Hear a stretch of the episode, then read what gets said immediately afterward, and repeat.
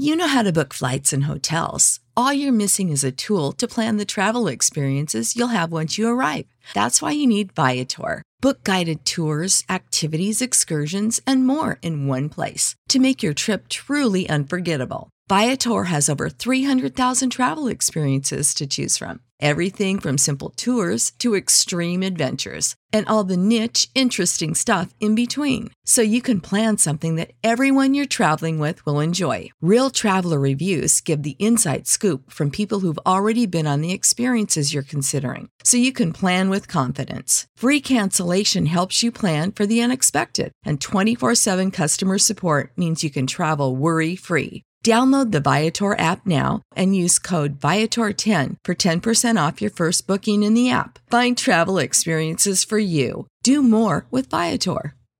Support for this podcast and the following message come from Corient. Corient provides wealth management services centered around you. They focus on exceeding your expectations and simplifying your life. Corient has been helping high achievers just like you enjoy their lives more fully, preserve their wealth, and provide for the people, causes, and communities they care about. As one of the largest integrated fee only registered investment advisors in the U.S., Corient has deeply experienced teams in 23 strategic locations. Corient has extensive knowledge spanning the full spectrum of planning, investing, lending, and money management disciplines. Leverage Corient's exclusive network of experts to craft custom solutions designed to help you reach your financial goals, no matter how complex they may be. Real wealth requires real solutions. For more information, connect with a wealth advisor today at corient.com. That's C O R I E N T.com. Corient.com.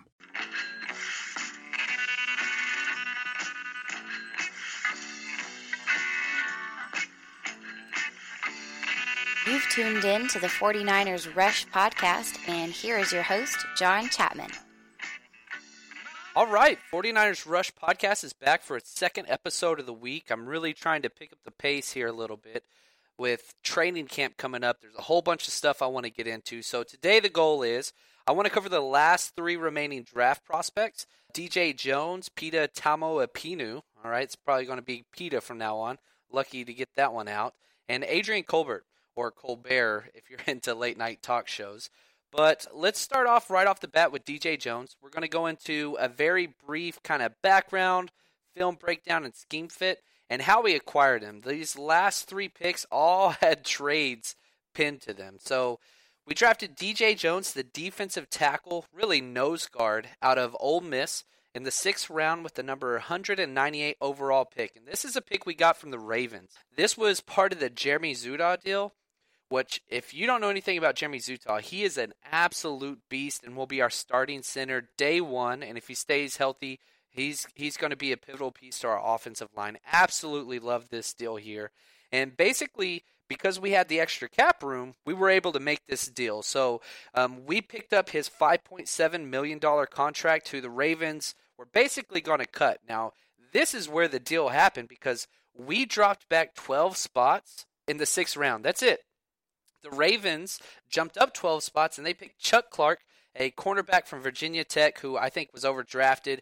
Uh, probably seventh rounder or free agent, but hey, that's fine. That doesn't have to deal with us. But we totally killed this deal by picking up a starting center and a project nose guard in the sixth round just for dropping back 12 spots. So, a little bit of background about him. He's 6'1. Some sites have him at 6, but the combine put him closer to 6'1, 320 pounds.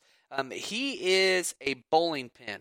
If you look at a bowling pin, that is the shape that you get with DJ Jones. He is very thick waisted and he's huge. He is absolutely huge. Now, what's interesting is that he actually, one of his strengths in his game is his lateral movement, which you would not expect with a six foot, 320 pound guy. And he almost does it to a fault. Usually, whenever you see these shorter kind of bowling pin guys, they are known for having amazing leverage because they can get underneath the center and underneath the guard and drive them back. That's not really his game. He's more of a side to side juke big guy. He's an athlete trapped in a nose guard's body, if that makes any sense. Um, he was a huge JUCO recru- uh, recruit coming out of East Mississippi Junior College. He was able to win two national championships at the JUCO level and was a key piece there. Their run defense was stout, and a lot of that had to do with him. Now, one of the major negatives about him is he is super short armed. Usually, whenever they're that thick and that big, you want those long arms so they can get separation. That's not his game. That's not really who he is. And a good thing about him as you watch film, whenever he transferred to Ole Miss for his junior and senior year, he played in a very similar scheme 4 3 defensive line. Um, the main difference is they stunted a lot at Ole Miss, which I doubt will be doing as much, but that is a key part of his game. So I, I think it'd be a smooth transition for him uh, in our new defense. He might be ahead of a lot of the other guys, to be honest with you. Um, as I said, he's definition nose tackle build, but his game doesn't really match his build. His swim move is about as clean as you're going to see from an interior guy, which is dangerous because whenever you have a defensive lineman swimming, basically trying to get skinny to the side and just fly through the gap, it's a good thing on pass rushing downs, but it's a bad time. It's a bad. It's a horrible thing to do eh, on any running downs because what you're doing is you're allowing the guard or the center free release to go to your linebackers. And so I know of some defensive schemes where they don't even allow those to take place, swim moves or spin moves, because again, it depends on what your goal is with your interior lineman. And so if our goal is to get penetration, we say go ahead, shoot the gap, that's fine. Think about a lot of Miami defensive line type stuff. Or is your job to hold up the offensive linemen so your linebackers can run free, which is something that made like Ray Lewis famous. Think back to those days and besides the murder, but think back to those days. Sorry, not the biggest Ray Lewis character guy. I, I will constantly throw him under the bus. But the, anyway, I regress. So what we have here is we have a very athletic, agile guy that's going to be a project. And if you can't tell already, I'm not a big fan of this pick. He plays his best when he's stunting, but at the same time, usually in a 4 3, whenever it's obvious pass rushing downs, you're taking these big guys off the field and you're kicking in DeForest Buckner, Arik Armstead, Solomon Thomas. So I'm not sure how much playing time he's going to get. So early down work will be good for him, especially if we're playing against kind of a bigger team, a team that runs multiple tight ends, whether that's uh, like Carolina week one. If we were to play against a team like New England that uses lots of tight ends, I think we could see him being moved up to the practice schedule because we're going to need an extra big body. But he's gonna he's in a fight. He's gonna have to fight with Chris Jones for that backup nose spot. Quinton Dial could be in that conversation as well, but I think Quinton Dial is going to be safe because of his versatility, because he can play that one or three technique very easily. And if you look at PFF's grades, like he's not a negative player. He finished the year as the number 21 interior defensive lineman, and it's not because he made a lot of splash plays or a lot of stats. It's just he does his job and maintains his gap. And so I, I think it's going to be kind of hard for DJ to overrun Chris Jones and Quinton Dial. So I think he's going to be on the practice squad. I really do. Um, he could get moved up certain weeks, like I said, and he's really one of my least favorite picks of this draft. But we'll see what happens. I mean, we basically got him for free, the Jeremy Zuttah trade. So let's move on to the next guy, and probably my favorite of these three, and that's Pita. Uh, we got him in the sixth round, pick number 202 from the Broncos.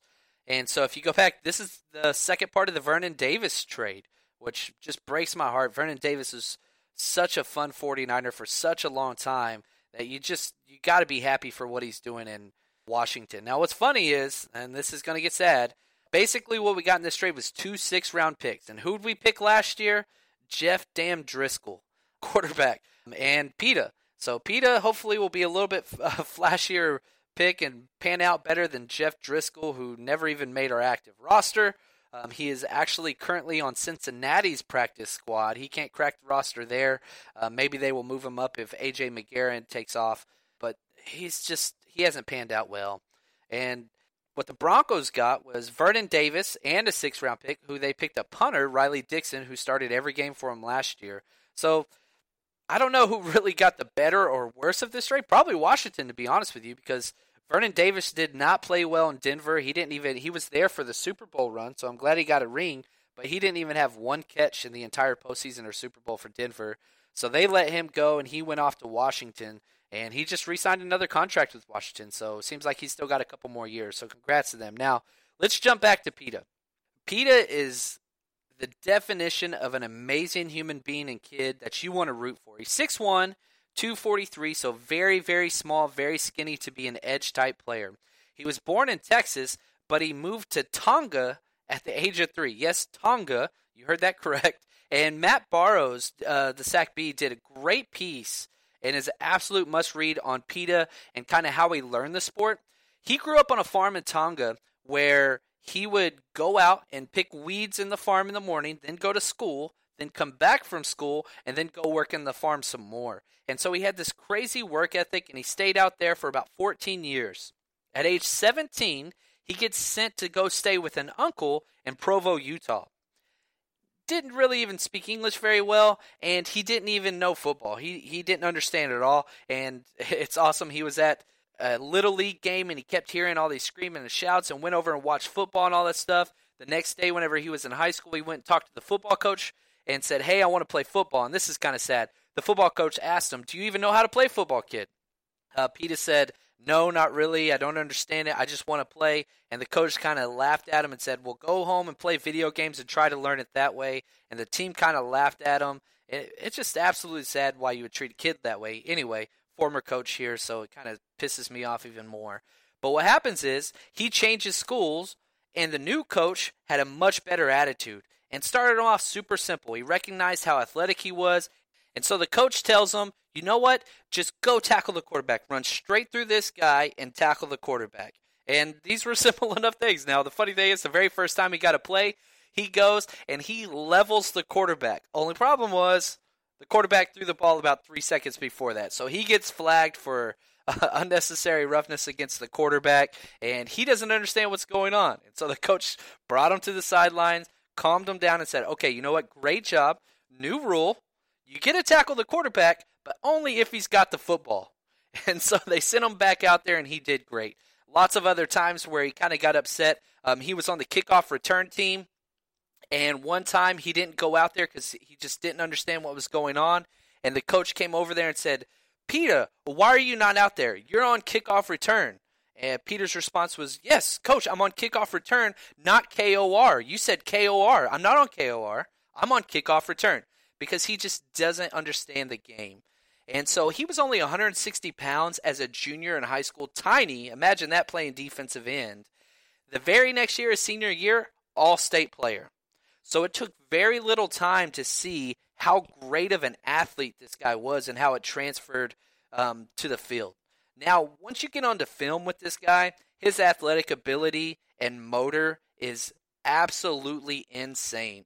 He never stops. And it's kind of fun to see because he's not very big, but he gets down in that kind of four point stance NASCAR uh, stance where he just shoots out almost like a sprinter in the 100 yard dash after the quarterback and it, he gets blocked. He does get blocked quite often, but he is a second and third effort kind of guy that's going to get to the quarterback. And it doesn't help.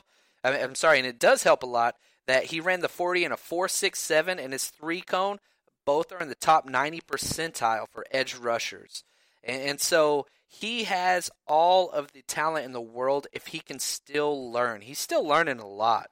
He's not the best form tackler, he doesn't really deliver violent blows or blow people up. He basically hugs and brings down, but he gets to the quarterback and he gets where he wants. You'll see him making tackles 10 to a, uh, 15 yards downfield on the opposite side. So he'll run the arc to where the quarterback is going to be. The quarterback will throw it the opposite way. He doesn't quit.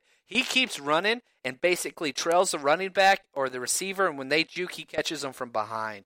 He is a great team guy as well. He celebrates a lot and you can tell it's that good kind of celebrate with his teammates. He's just so excited. And he celebrates more whenever his teammates make a big play than when he does. And so he's just such an easy guy to root for. I think he's going to be a huge fan favorite. And this kid's making the roster. I don't know about DJ uh, Jones. This kid's making the roster. And a lot of it has to do with he's at a huge position of need. He's got crazy speed. And he's going to contribute on special teams, probably all four units punt, punt return, kickoff, kickoff return, or KOR. Uh, hopefully he's learned that by now. But he's got a role, and he we kind of drafted him. Our scheme fit for him is he's going in on obvious pass rushing downs when we kick the other three big three in. So when Solomon Thomas goes from that Leo spot and gets kicked down, um, he's going to be the guy that's going to go in pass rush situations. So um, he's not going to get a lot of snaps, and his uh, stats aren't going to be huge, but he plays a role. And you know we have Elvis Dumervil there now that will help out a lot. But whenever we want, you know, if it's third and long, this kid's going to be in there in a very simple, hey, you're going in for one play and you're going in at that, you know, defensive end spot and you just go get the quarterback. And that's kind of going to be who he is. So my kind of comp for him is an old 49er we got in 2006 in the fifth round. That's Parys Haralson. Um, I really think their game is very, very similar. And Harrelson did great for us. Um, he had eight sacks in one year. And if you want to figure out who Pita is, go back and watch the Arizona State game. That is by far his best film. He had three sacks in the game and a lot of other tackles. He just he blew up off the screen. So go go take a look at that one. Now let's move on to our last prospect of the day, and that's our seventh round pick, uh, overall number two twenty nine, and that's Adrian Colbert, defensive back from Miami. He went to Texas right out of high school, and he was there for three years, and then he transferred with the coaching change and all that stuff. He just couldn't find his way on the field, and a lot of that had to do with he was a poor tackler. Well, let me pause. We'll get to that. Let's talk about the trade and how we got this kid first. So we got this pick from the Saints, and this again, man, John Lynch just hats off. He destroyed this draft. He did so well. And so what we did was we gave up our third rounder, number 67 overall, to the Saints for two for a 2018 second rounder for the Saints. So we get their next year's pick, and they threw in this seventh round pick as extra. So the main trade here is next year's second round pick, which is so much trade collateral that we could use next year if we want to move up or move back down or whatever. Um, but Adrian Colbert's just bonus. He's just a bonus guy and he is a 100% project player. So um, he's six foot, 200 pounds, and he is built like a running back. He really looks like Jamaal Charles out there playing safety and corner. Like when you get to see him stride, it's a thing of beauty. I mean, this kid could probably play four positions on the field. He's just not polished at anything. Um, he didn't even get invited to the combine, and he didn't even play that many games at Miami or Texas. So he wasn't even a starter for his team anywhere that he went. So it's very weird that he made this move. But let's talk about why. So they go to his pro day, and he gets out there and runs a 4.0 flat 40. And everybody was really impressed. And they say, hey, man, get up there and do it again. His second 40 time, 4.0 flat 40. And everybody was just like, man, because when you look at this guy, he is built. And so he's a huge size speed guy that can play corner and safety. Again, this theme just echoes throughout this entire draft. Player versatility. He can play two spots and help out on special teams. I think that his position is going to be at free safety for us. But anyway, we'll get into that. Now his film, I, I said earlier, he he's a terrible tackler he misses a lot of tackles. But when he makes the tackle, he he blows people up. He is the definition of a huge hitter. He just doesn't bring his arms. He is trying to make Sports Center with every play that he's out there. And that that can be a huge negative because if you're playing safety and you miss a tackle, it's to the house. And this happened lots of times at Texas. Um, you go back and watch that film and you can see the last play of several games is he gives up a huge play because of a missed tackle and he doesn't go back in for the entire second half. So he's got to work on that. But again, if you look at his highlight reel, it's a lot of fun because he's blowing people up all over the field. He's exceptional on special teams, very twitchy, just all out athlete. He's a 100% project player, like I said. So you're just going completely on athletic ability and size. And I mean, when you pick somebody up at, at, at the end of the seventh round, this is kind of what you're getting. It's a project. Now, we need somebody behind um, our safety, Jimmy Ward, who's playing free safety. We don't really have anybody. And so we've got Jaquiski Tartt, but I think he's just going to be that primary backup and maybe even compete with Eric Reid for that strong safety spot, that Kam Chancellor role, even though I hate saying that. But that's kind of what's going to happen in this defense. So who's going to be behind him? And I think it comes down to Adrian Colbert or one of our undrafted free agents, Lorenzo Jerome out of St. Francis. Um, I think it's going to be one of those two guys that's going to make this roster.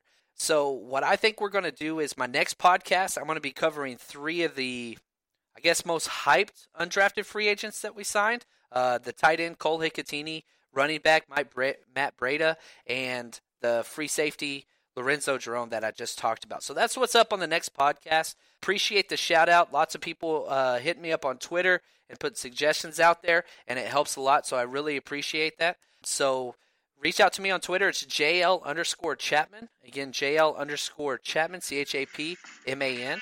Uh, really appreciate you guys, and thanks for sticking around, and we'll catch you next week.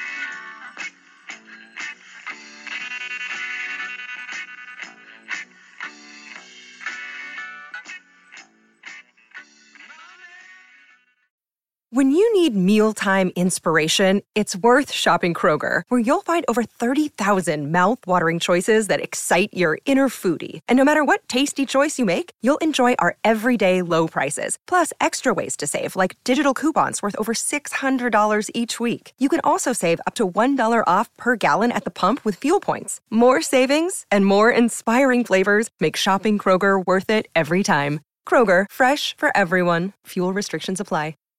Save big on brunch for mom, all in the Kroger app. Get 16 ounce packs of flavorful Angus 90% lean ground sirloin for $4.99 each with a digital coupon. Then buy two get two free on 12 packs of delicious Coca Cola, Pepsi, or 7UP, all with your card. Shop these deals at your local Kroger today or tap the screen now to download the Kroger app to save big today. Kroger, fresh for everyone. Prices and product availability subject to change. Restrictions apply. See site for details.